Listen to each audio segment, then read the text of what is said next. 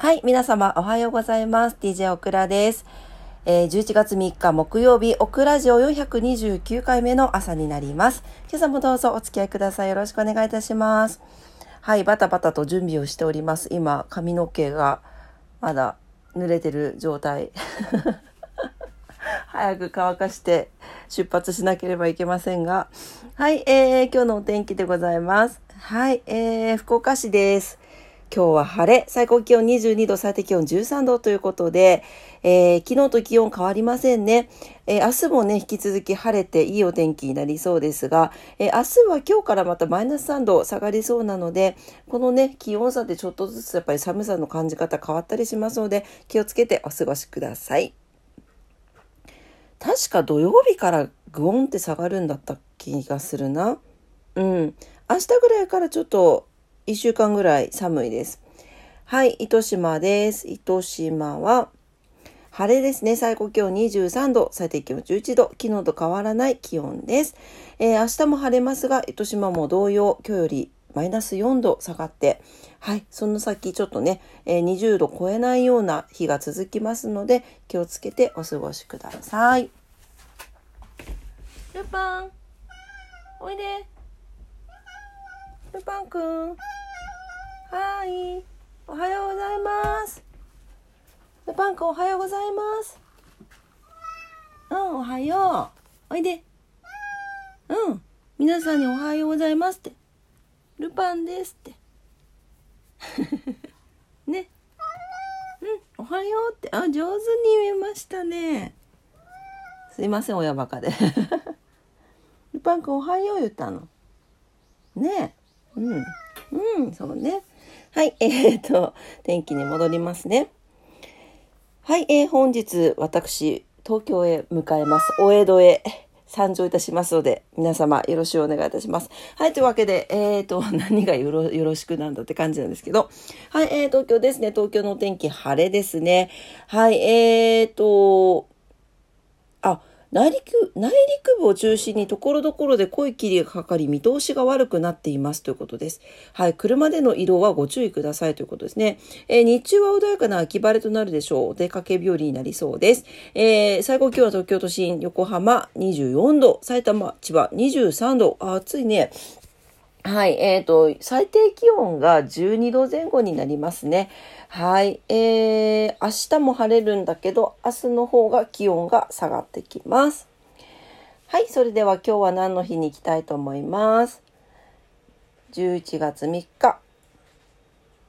はい、えー、今日は文化の日ですね。あとはハンカチーフの日。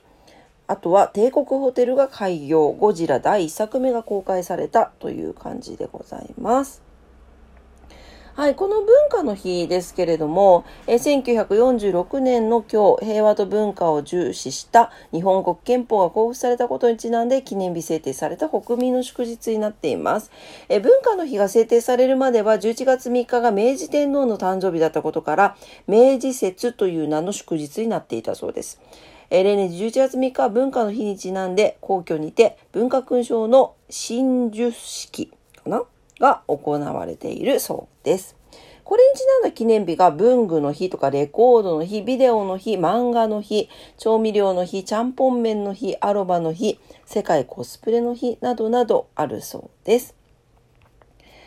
はい。えー、あとはですね、ハンカチーフの日なんですけど、ルイ、フランス・ルイ16世紀のマリー・アントワネットですね。彼女が国内のハンカチは全て正方形にするようにという布告を夫ルイ16世に出させたエピソードがあるそうで、どんなやね。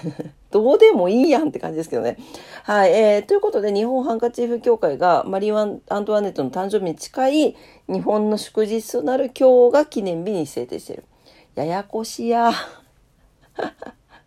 ややこしや。マリー・アントワネットの誕生日は一応1755年の11月2日とされています。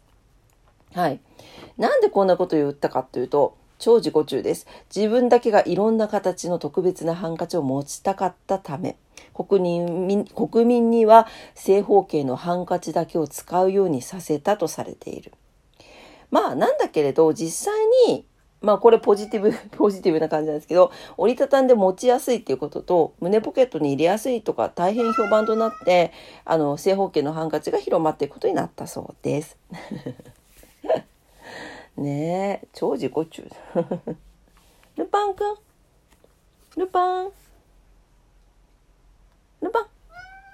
うんねえ、今日はずっといるね。どうしたの？うん。というわけで、えー、ことわざに行きたいと思います。今日のことわざです。えー、64日目、64日目のことわざです。中国のことわざです。水を飲んで井戸を掘った人を忘れず。おー、どういうこと？はい、当たり前にある便利なものは人知れず仕事した人のおかげ。ああ、なるほどね。そういうことか。はい、えー、当たり前にある水には、その水が出る井戸を掘った人がいることを忘れてはいけません。つまり、受けた恩を忘れてはいけないということです。